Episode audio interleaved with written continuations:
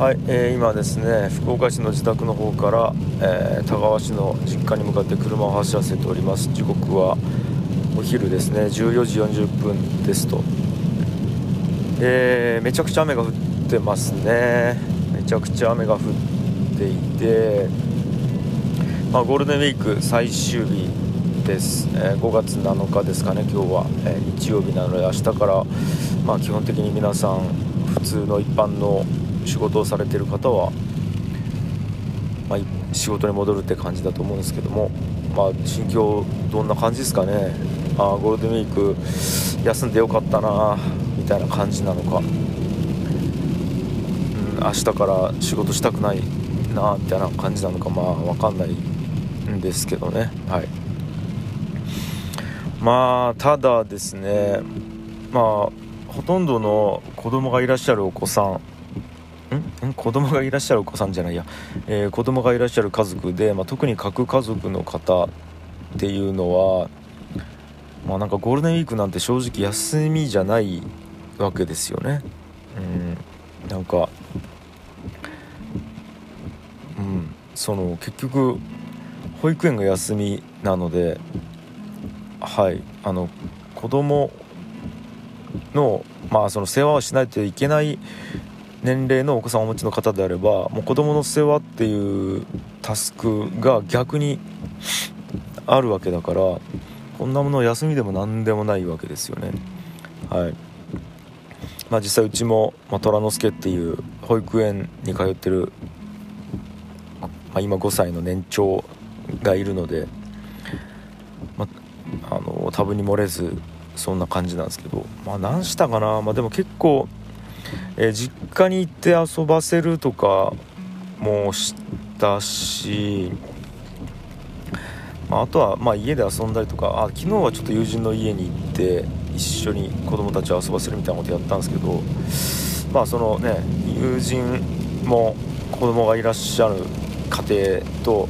まあ、2家族で遊んだんですけど結局じゃあそれが休めてるかっていうとまあ、子供たち一緒に世話をして面倒見るわけだから僕とかはあのアナログゲームボードゲームみたいなものいっぱい持ってって一緒に遊ぶみたいなことが発生するから、まあ、結局めちゃめちゃ疲れて帰るみたいなことになるんですけど。まあまあまあ別にあのそれが嫌っていうわけではないですけどね。子供と遊ぶこと自体は好きだし楽しいし家族といることは楽しいんですけどただ休みっていう感覚ではないなっていうあの印象ではありますね。むしろなんか平日になった方がこうまあ穏やかというか。はい。うん。えーっと想像もしないことが起こるのはやっぱり休日の方なのでいやまあ休みじゃないなって感覚ではあるんですけど、うん。でまあまあさっきもちょっとちらっと言ったんですけど、まあ、子供とめちゃくちゃ遊ぶわけですよね、まあ、核家族なので遊ぶしかないんですけど、でまあうちは虎之助が長男っていうのもあって、まあ、あと生まれたばかりの赤ちゃんがいて、まあ、奥さんがやっぱり世話するっていうことが多いから必然的に僕が虎之助と遊ぶことになるんですけど。で公園に連れて行って自転車の練習とかしてるわけですよ。したらまあなんか同じようにお父さんが子供を公園に連れてきてる家庭とかをちらしほら見るわけですよ。で娘さんとか息子さんとかとお父さんと2人で連れてきてるみたいな家庭とか見るんですけどやっぱり家庭のカラー出るなと思っていて、うん、まあこれ何がいい何が悪いみたいなものって判断はできないとは思うんですけど実際やっぱ見てるとなんか子供が暇そうにあだからお父さんと子供がベンチに座っていてで子供暇そうにボール持ってるんですよ。でボール持って何も喋らずになんかボール見て見ながら足をブランブランさせてるんですねベンチに座ったままで。で横でお父さん何してるかっていうとあのずっと缶コーヒー飲みながらスマホ見てるみたいな風景を見ることがあって。うーん。まあなんかもう本当に知らないですよ。なんかお父さんもそれで息抜きをしてる可能性もありますからそのそれを完全にやめろっていうのは僕はまあ、言える立場ではないんですけど僕は死んでもそんなことしないようにしようとは思ってるんですよね。なんかちゃんと子供と一緒にいる時間やったら子供と向き合ってまあ、遊ぶなら遊ぶ遊ばないなら遊ばない。でちゃんと子供を1人で遊ばせた状態で例えば何かこう1人で遊びをさせてる時にスマホ見るとかは全然いいんですけど明らかに横に座ってぼーっとしてるすよ。子供がで話しかけもしないしみたいな。で一瞬なのかなと思ってずっとやっぱりまあ見てるともう本当に10分20分その状態が続いてるみたいな。なんかこれ飲食店でもあるんすよね。なんか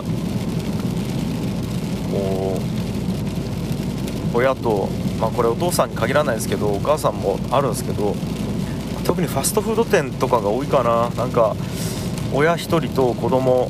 1人もしくは2人とかがで来ていて子供2人のことはないかな。えっ、ー、と子供同士喋るから。なんか親1人で子供1人みたいなケースが一番多いんですけど、まあ、子供はずっと何も喋らずに黙々とご飯食べてて親はずっとスマホ見てるとでもうなんか僕やっぱちょっとなんやこいつっていう目で見ちゃうんでそういう親のことをあのパッて、まあ、ついついスマホの画面とか見えちゃうんですけどなんか漫画見てたりゲームしてたりする時あるんですよね親が。でうーんまあだからなんか本当にくれぐれも善悪で捉えてるわけではなくてあのー、親からしてもその時間って別になんかリフレッシュの時間かもしれないし思想的に親は親子供は親で別に世話をするような関係性ではなくて子供は子供で自分で暇つぶしできるようになった方がいいし親は親で今やりたいことをやるっていう。で別にその子育てをする上で保護者の義務はあるけどこう何て言うんですかね積極的に会話だったりとか何かこう子どもの世界に介入をするみたいなことを義務と思ってない親御さんもいらっしゃると思うしそれはそれで一個の価値観だと思うんでいいんですけど、ま、なんか僕は単純に見てて子供が暇そうで子供がなんか今じゃあその1人の時間を大切に使えてるような気がしないから僕は嫌なので僕は絶対やめとこうと僕思ってるところはある、まあ、何の話か分からなくなったんですね。まあなんかちょっとそれと関連してまあなんか今はちょっともう思いついたこと喋りますけど僕が子供と向き合う時に1個明確に意識してることがあってそれはなんかこうお父さんと思いすぎないというかむしろちょっとお兄ちゃんと思って接するみたいなことを気をつけてるんですね。でこれは、まあ、特にうちの家庭ではあのそうしようと思っていてっていうのはトランスケは今5歳なんですけどその下が0歳なんですね。だから兄弟っていうのがまず5個離れてると。で学年でいうと4つかな。あれ5個かな。あれどっちかな。まあまあ離れてると。でプラスまあそのユイタはこの配信どっかでお伝えした通り、まあ、ダウン症っていう障害を持ってるからあのなんか僕とかは3個下の弟と一緒にずっと育ってきたんですけどもだから、まあ、なんか年の近い兄弟みたいなものがいたわけですよね。で虎之助っていうのがやっぱこうそういう感覚でユイタと遊ぶのはちょっと難しいんじゃないかとまず思っているんですね。やっぱユイタを助けるとか保護するみたいな感覚になりやすいんじゃないかなと思っててそれこれ本人とか僕とかがどうしたいとかではなくてもう構造上そうなるんじゃないかと思ってて。ってことはやっぱりこう虎之助っていうのは一人っ子の感覚で育つと思うんですね。でやっぱ僕とかが、えーと、自分の人生を振り返って考えた時に大事なのってやっぱ近い兄弟とか親族であったりあとは地元のちょっとかっこいい先輩とかちょっとなんかこう世話してやってる後輩みたいなところがとても僕の人格形成にいいように働いてるとまず思ってるんですよね。社会性を身につける上で。実際僕が影響を受けたのでいうといとこにめちゃくちゃまず影響を受けてるんですよね。その幼少時代保育えっ、ー、とえー、に何未就学児から、ま小学生ぐらいでいうと、えー、4つ上のいとこと、えー、だから6個上のいとこかな。と、まあ、しょっちゅう遊んでたんですけどやっぱそこに一番影響を受けてるなっていうところがあって。で実際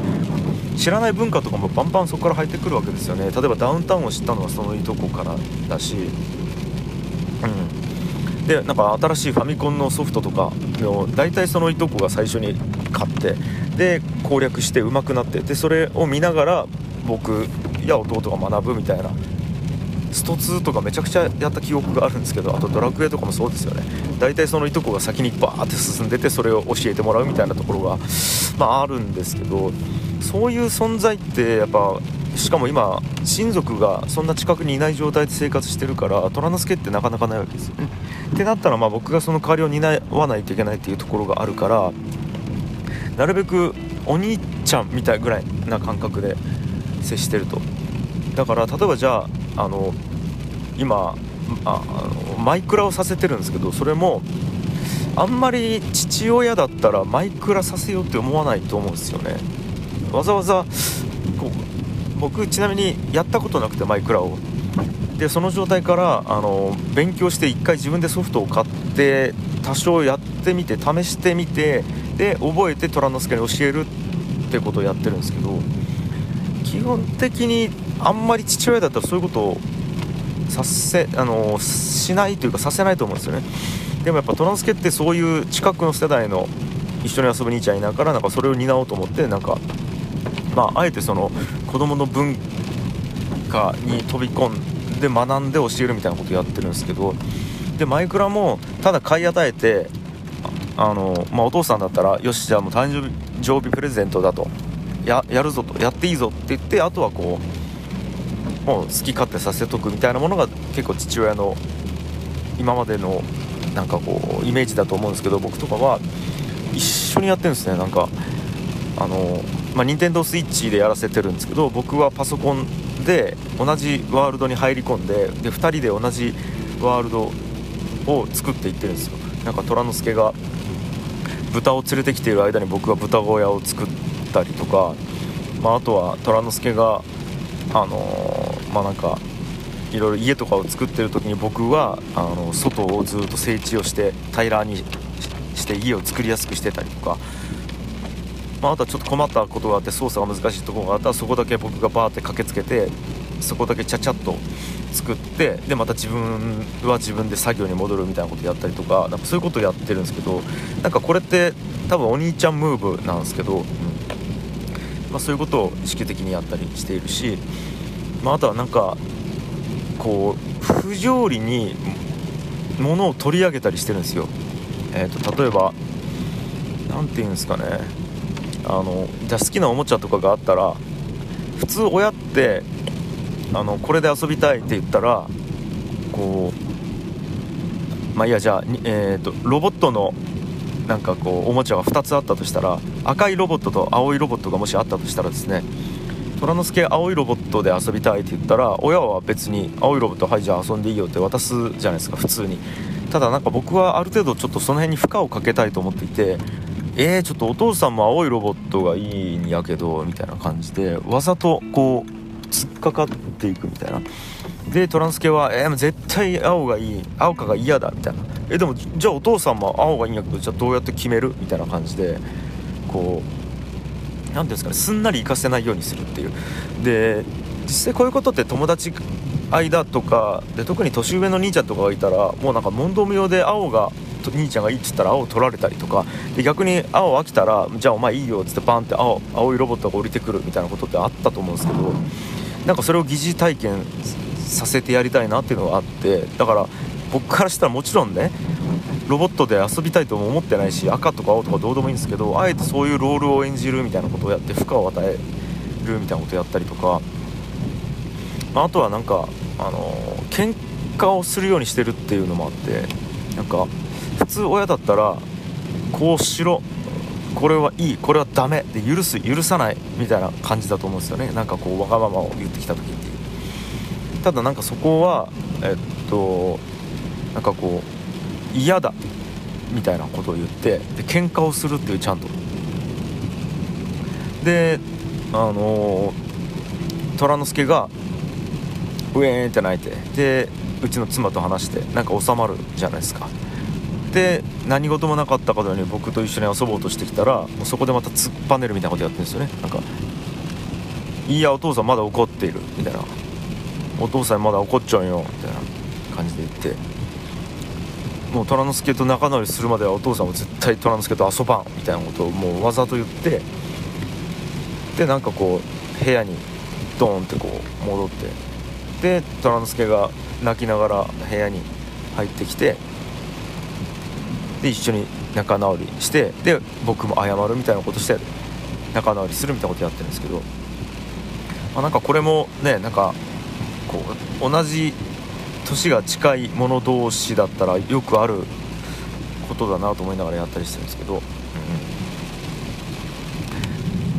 ん、ですね。だからまあ競争とかもめちゃくちゃするんですよね。なんか自転車で競争したりとか、うん、だから本当に年が離れた弟ぐらいと、まあ、なるべく思うように意識をしてやるようにしてるんですけど。まあまあまあ。大変ではあるんですけど、まあ、僕は楽しいですけどね。うん。なんかそうなんですよね。なんかこの辺はやっぱりこううーん地地域みたいなものがなくなってる分何かしら保管しないといけないなっていうところはあるから。で、まあ、逆に言うとおそらくその僕ら世代が子供だった頃の父親の威厳みたいなものとはその分損なわれてると思うんですよね。やっぱこう父親って僕らの世代からするとこうもう何て言うかな次元が違う存在だったと思うんですよ。もうドーンとしていて何て言うんですかねこう司るものみたいななんか家庭を。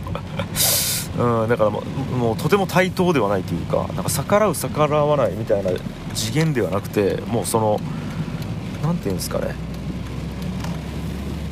こう戦う存在ではないし対等と捉える存在じゃないし絶対的なものみたいな、まあ、ある程度あったと思うんですよね。なんかもうでもなんか僕はその分だいぶ目線を虎之助に合わせちゃってるから多分僕のことをその威厳がある存在みたいな感じでは捉えてはないと思うんですよね。なんか、まあ、それがうん教育上どういう影響を与えるかみたいなものはもちろんなんかやってみないとわからないとは思ってるんですけどまあなんか僕はそういうのが楽しいしなんかそうやって友達と遊ぶぐらいの感じでトーランスケと遊んでるのが、まあ、とても何ていうんですかね苦じゃないからできてるんですけどねまあまあまあこれがいいのか悪いのかっていう感じではありますはい。